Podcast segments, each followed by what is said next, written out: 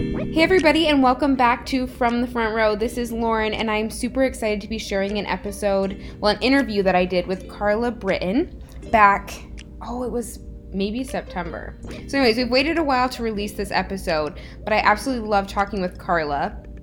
She is a PhD epidemiology graduate from the University of Iowa, and she now serves as the lead epidemiologist at the Alaska Native Tribal Health Consortium.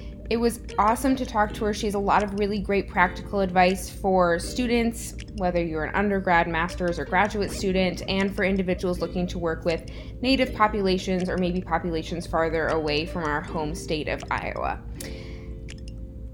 If it's your first time with us, welcome. We're so happy to have you listening. We're a student run podcast that talks about major issues in public health and how they are relevant to anyone both in and outside of the field of public health. Okay, thank you so much for being on the podcast, Carla. I'm happy to have you here. To start off, could you just tell us a little bit about yourself, who you are, why you're here, all of that? So, my name is Carla Britton. Um, I am here as the Career Alumni Award recipient, which is That's right. quite an honor. Um, I am the lead epidemiologist at the Alaska Native Epidemiology Center, located in Anchorage, Alaska. Yeah. Which is not in Iowa. It's actually nowhere near Iowa. No, it is not. True. Your, your geography is great. well, I've got that going for me at least. So, if that's correct, you live in Anchorage, Alaska. I do. Okay, tell us a little bit about that because I feel like everyone's going to be like, wait, what? So, Anchorage is Alaska's urban center. Uh, there's almost 400,000 people that live in the urban area. Holy cow, Anchorage. 400,000? Just about half the population, a little actually over half the population of the state of Alaska. In, Whoa. In two parts of it, Anchorage proper, and then a couple suburbs that are relatively nearby. Okay. Um, so when I think of urban, like I'm thinking big city, but also when I think of Alaska, I'm thinking like iceberg. So wh- what is it? Uh, it's kind of both. Okay. So Anchorage itself feels a little bit like a small city, but a complete city. Uh, you know, with all the things you would expect in cities, including you know Costco. Mm-hmm. I was just gonna, I was literally gonna ask, do you guys have Costco? two, Two. Okay. Are you a Costco shopper? of course. I am too. Um, yeah, Ala- so it does have that kind of urban feel. And by the way, Alaskans are big Costco shoppers. We should get love to hear that. you know extra credit points for that. um, but within a really short space, really at the edge of town, is a very very large state park and national forest. So we back basically onto this huge wilderness area. Mm-hmm. And then, of course, outside of the sort of main metropolitan areas in Alaska, and a couple of them aren't really all that big, um, we have a lot of really remote country that is accessible only by plane or boat. Wow. And who lives out in that? Does anyone live out in the remote country? And if so, who? Well, they do, actually. Uh, there are a lot of villages that are primarily Alaska Native that are located in remote rural Alaska. Um, and those villages range in size from anywhere from about 30 people to about a thousand. Um, Wow. They're accessible predominantly by plane or boat, and in the winter sometimes by snow machine Oh my gosh. on like frozen rivers. So do they live in traditional housing or? Nope, they live in houses that are uh, just like houses that you and I would live in, like anybody, basically. But uh, in some cases, some of the communities still don't have running water. Wow. Um, and so, you know, a, a big uh, sort of um, initiative within the Alaska Native Tribal Health Consortium, which is where I li- work, is to bring running water to some of the last communities within Alaska. Wow. And how many are left? It's about 3,000 people that are left. Okay. And how do they get their water currently? Um, in a number of different ways. Uh, they sometimes get it directly from like a river, sometimes they'll get it from rainwater. Most of the communities do have kind of a central water point where there's water and maybe a like laundromat um, kind of facility or a, a place for sort of steam baths. Um, it's a little bit varied, but but it is you know a variety of different ways, just depending on where you are and how close you are to other water sources. Do these communities want running water in all of their houses, or are they resist not resistant? I don't know. So one of our communities, just the second half of it, just literally in the last week got running water, and everybody was very excited. Oh, Um, in part because um, probably the biggest change is moving from essentially a honey bucket to you know a running water bathroom. Yeah. So that's a big, a big, a big switch. People are pretty excited about. I guess I didn't even think about the bathroom part of that. That's an important part of running water. It's a really you don't really think about it if you don't have you know if you have running water, but yes, it's a very big part of running water. Uh, the other big part of it is having running water to do dishes and wash Right. hands. Um, and there's some pretty good evidence that suggests that access to running water affects your ability to sort of reduce disease rates. So if you have running water, then you know respiratory infections and other infections are less. So it's a big public health initiative. Wow. And you're working on that. Is that part of your current role? I actually don't spend a lot of time working directly on that. Um, we have a division of engineering and I guess it's environmental health and engineering that is primarily it's basically a part of it is a really big construction operation, um, Right. And engineering operations. Yeah, So it's a lot of focus on that. infrastructure. Yep, big infrastructure. Okay. Um, last question about Alaska related, or at least for now. So, what does the Alaskan Native population like look like? Can you describe them for our audience? Not like physically look, but like what's what are they about? So, within Alaska, uh, the Alaska Native population is about 20% of the overall population in the state, which makes it the highest proportion of Alaska Native or American Indian people within the states. Um, there are about 150,000 Alaska Native people. They, the population sort of demographics are predominantly younger than the non-native population in Alaska. Um, and although a lot of Alaska Native people, of course, do live in the urban areas, the the remote population is predominantly Alaska Native. So, you know, the villages might have about ninety percent or so who are Alaska Native or American Indian. Wow. Okay. So, so it's a large population. Mhm, About 150,000, yep. Yeah. And, and the Alaska Native Tribal Health Consortium, for whom I work, actually has, among other things, a hospital and provides sort of tertiary care as well as specialty medical care um, to the Alaska Native people within, and American Indian people within Alaska. Wow. This is like the perfect segue into what do you do now? Explain your role now and like what that entails. So I am uh, technically the lead epidemiologist slash deputy director of the Alaska Native Epidemiology Center, which is one of 12 what we call epicenters in the United States. There's one for each of the Indian Health Service areas and one that serves the urban Indian programs. That and that one's based in Seattle. Uh, so we support our sort of tribal health organizations and tribal constituents through a lot of public health programs that are mainly centered around data, data dissemination, surveillance, and training. Um, so it's not, we do do some health promotion, but ANTHC is a really big organization, and some of the other uh, public health services that might sit within epicenters in other areas sits outside and is in its own division. So we focus a lot on data and data dissemination. So, do you have a lot of contact with Alaskan Native people, or are you working more with in your team at the center? At we have center? a, a lot of tribal health partners. So, for example, last week, was it just last week? I was um, in Kotzebue, Alaska, which is the home of the Maniilaq Association, which is one of our regional tribal health organizations, to work with them on a couple projects. So we do have a fair. I mean, we have we do a lot of technical assistance directly for the tribal health organizations. and that's what the data dissemination looks like. Some of it is data dissemination. Some of it is epi studies. Some of it is you know special demography requests. Some of it is training. Um, we do a little bit of all of these things at any given moment.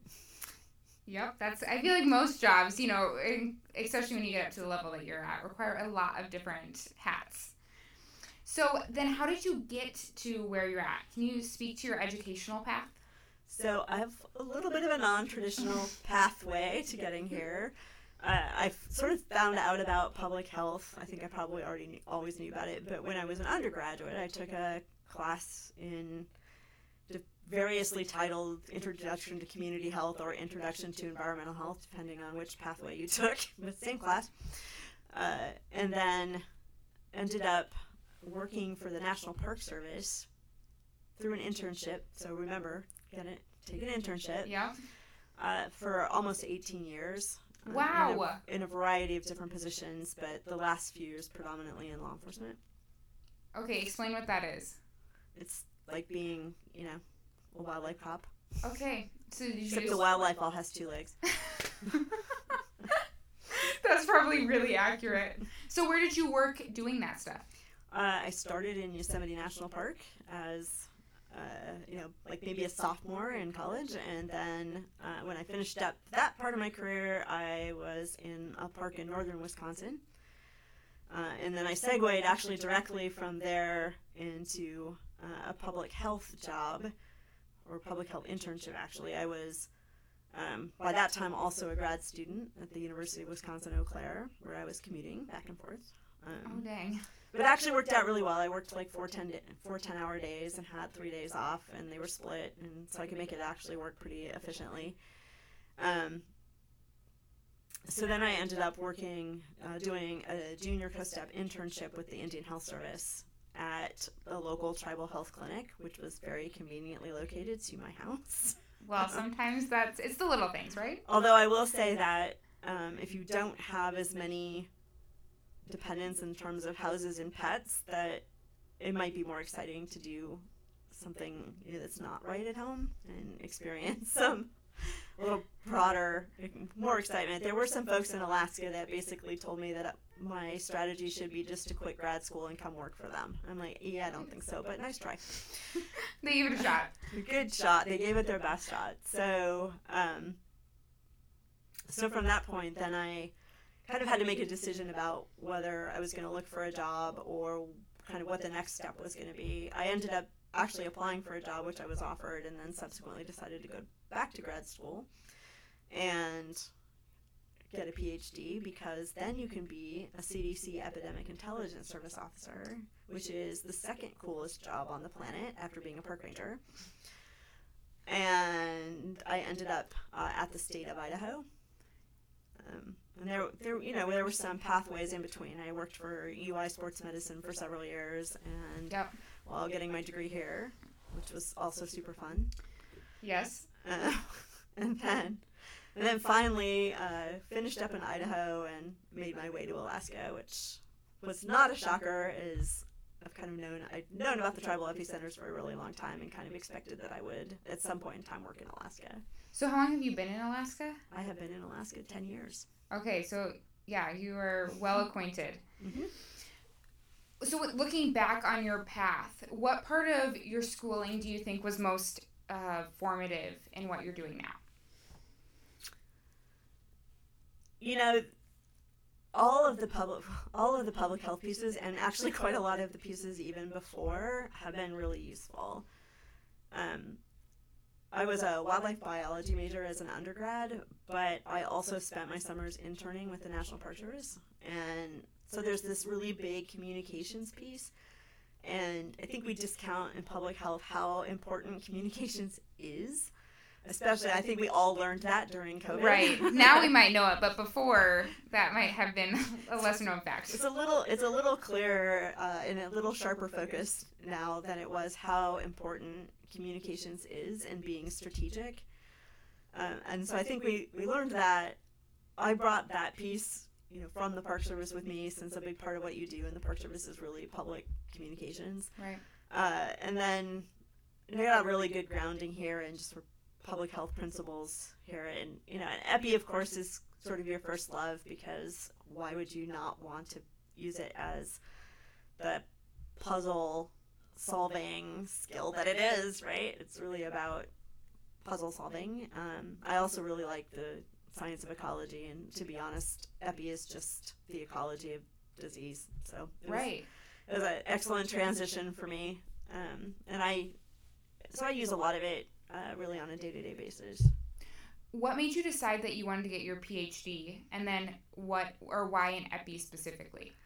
So uh, the PhD was in part driven by the whole EIS focus because you actually can't be an EIS officer unless you have some sort of terminal degree. Can you explain what that is? So that's the Epidemic Intelligence Service. It's a CDC two-year fellowship. Um, only one of many CDC fellowships. I'm going to put a little plug in here for public health fellowships that you might consider uh, as you move toward graduation from either your undergraduate program or your MPH Mhm. or your MS or anything else that you have. Um, and it's it's intended to be a really applied fellowship. Uh, you, m- about 70% of the class will end up at the CDC in Atlanta and, or other CDC programs, and then about 30% will end up at states or tribes or other affiliated programs.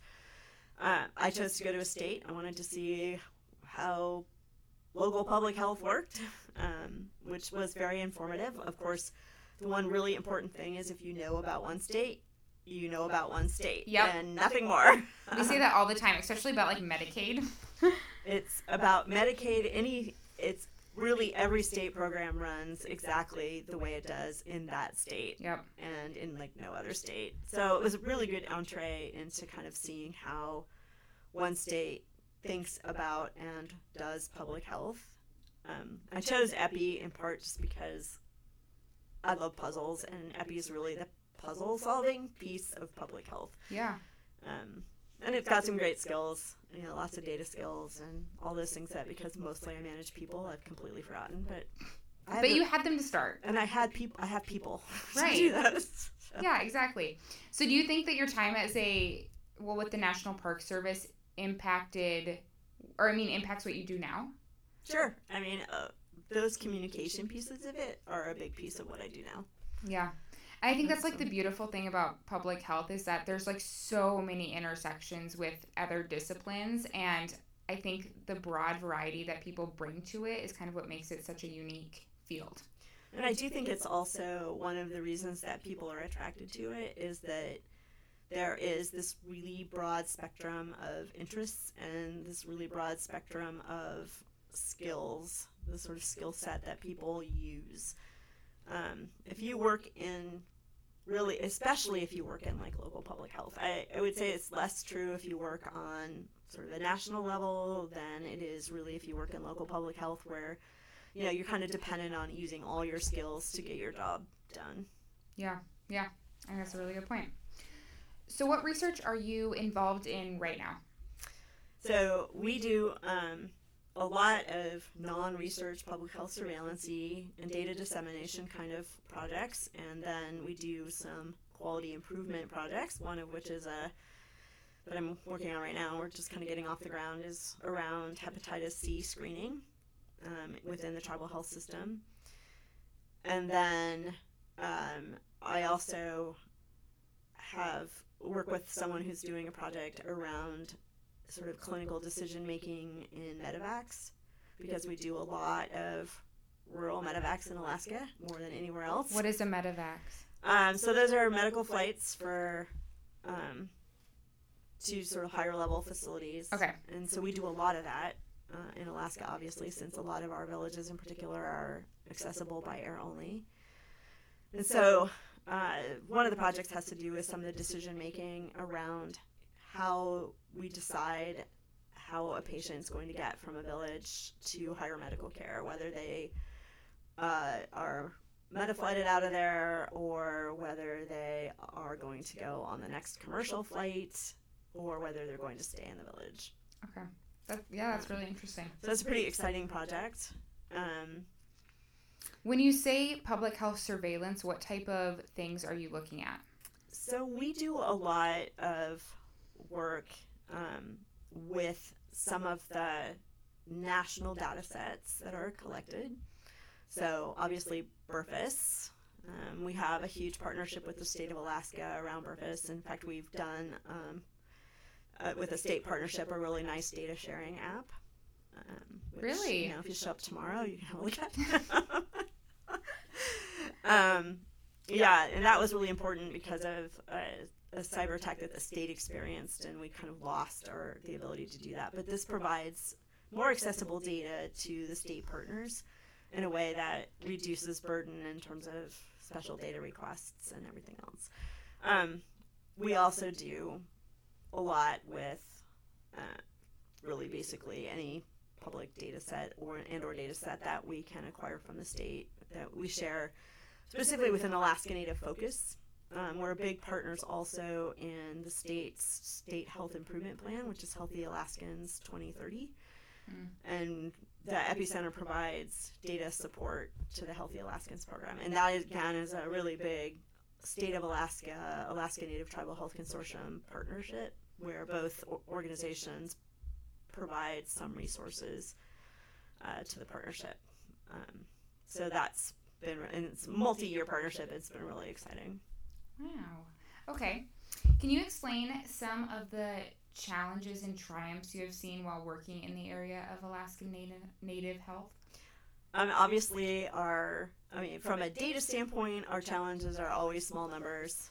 Um, from uh, improving public health, you know, there's obviously you know, a couple big pieces. One of is that when you have these really remote and rural populations, um, they're at just a general disadvantage in terms of both economic resources, but also just healthcare access. So um, there are lots of initiatives to kind of address some of those things. And sort of on the ANTHC level, we have a dental health aide therapist program, which is intended to basically improve access to oral health care, which is really exciting because that's a huge, big burden um, and certainly impacts people's health across their lifetime. Absolutely. Uh, we also have a community health aide program, and the community health aides in our smaller villages provide almost all emergency and preventive health care. Wow. Uh, so that's um, a really big program. And we have a similar program for behavioral health aides, which is intended to focus on sort of behavioral health challenges. Um, at the epicenter, we um, our big uh, focus in the last couple years, well, last year or so, really has been around data access and data sharing, and working with uh, state and federal agencies to improve tribal and tribal organization access to surveillance data. So that's been a big initiative. Do tribal organizations want access to this data for their own use? Um, the epicenters do. Okay. Uh, and we're sort of a central point for uh, data sharing, and we'll provide a lot of technical assistance around data for the tribal health organizations. So for us, it's not as much specifically tribal access as it is access for the epicenter. Uh, for some of our other epicenter partners, it the data access is even really more local, and there's a lot of in, some more interest in tribal access. So many of many people have praised you for your incredible mentorship. What advice do you have for students looking for a mentor? And if there are people listening who are looking to mentor others, do you have any advice for them? Um, for looking for a mentor, I think a lot of it is you know finding somebody who's that you first admire and two are has interests that are aligned with the things that you think you might be interested in doing, um, and then um, sort of developing those relationships. And then from the standpoint of being a mentor, I think it's being there to be a, a sounding board and both to provide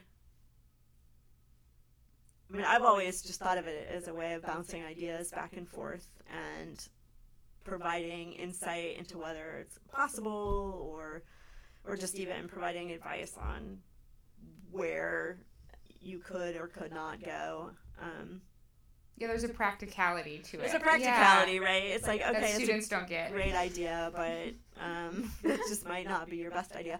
Um, you don't want to squash anybody's ideas, but um, but but I think it's just a lot of it is just being a sounding board.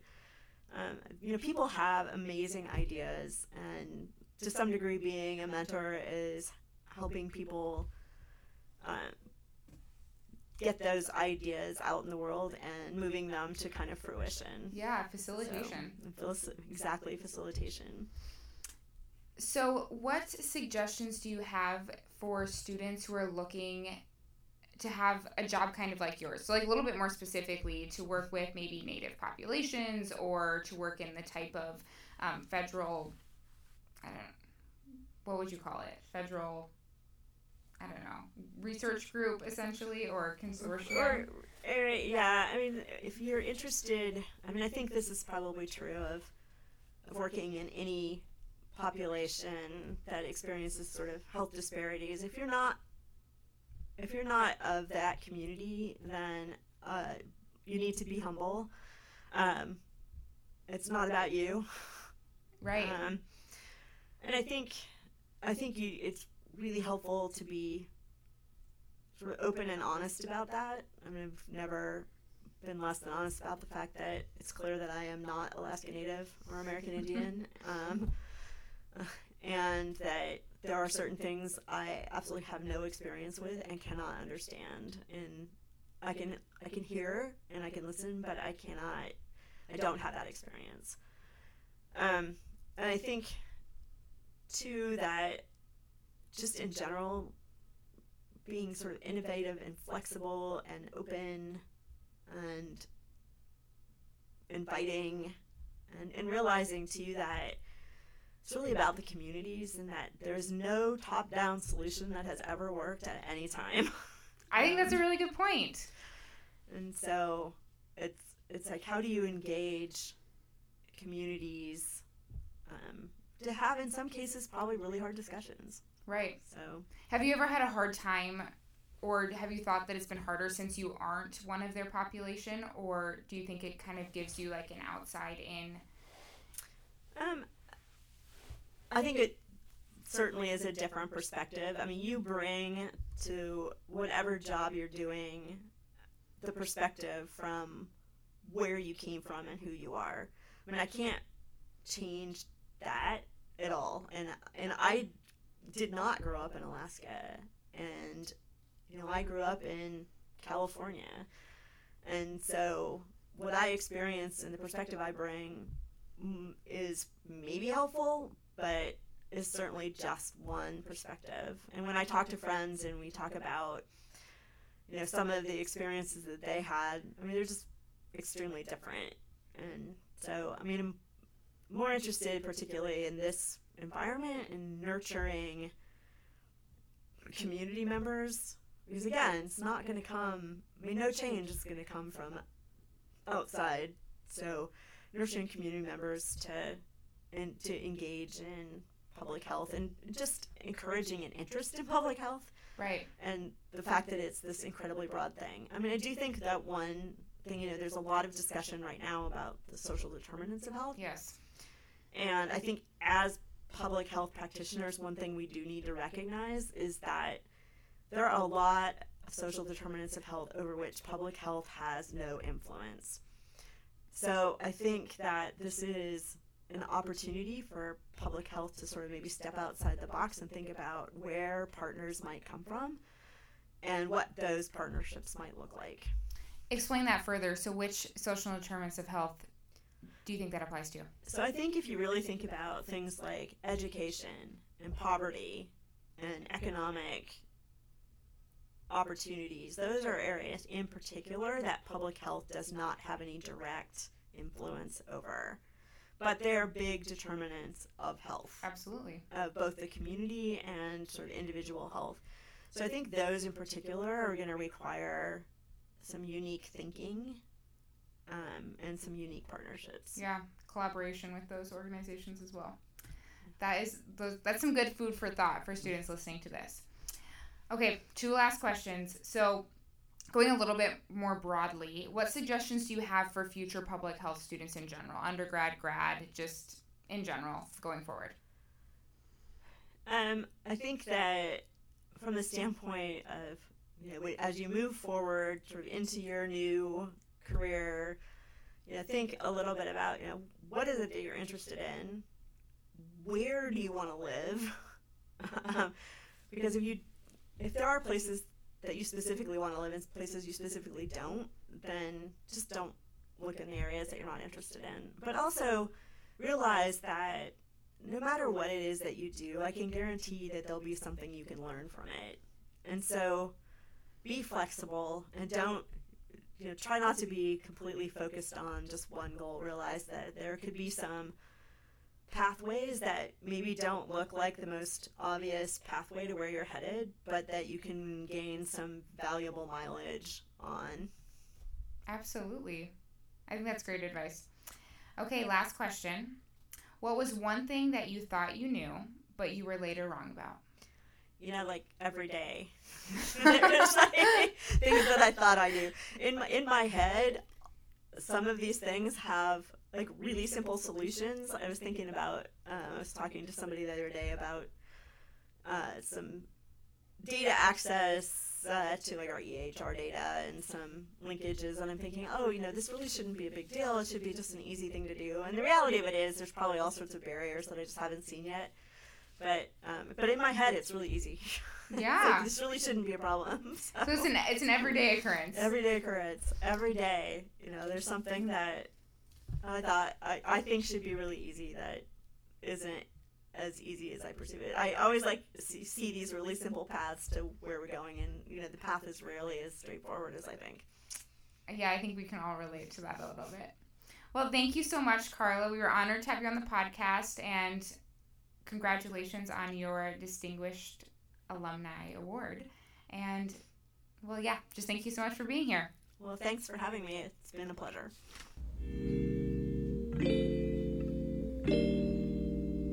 That's all for our episode this week. Big thank you to Carla for joining us today. This episode was hosted and written by Lauren Lavin and edited and produced by Lauren Lavin. You can learn more about the University of Iowa College of Public Health on Facebook. Our podcast is available on Spotify, Apple Podcasts, and SoundCloud. If you enjoyed this episode and would like to help support the podcast, please share it with your colleagues, friends, or anyone interested in public health. Have a suggestion for our team? You can reach us at cph-gradambassador at uiowa.edu. This episode is brought to you by the University of Iowa College of Public Health. Until next week, stay healthy, stay curious, and take care.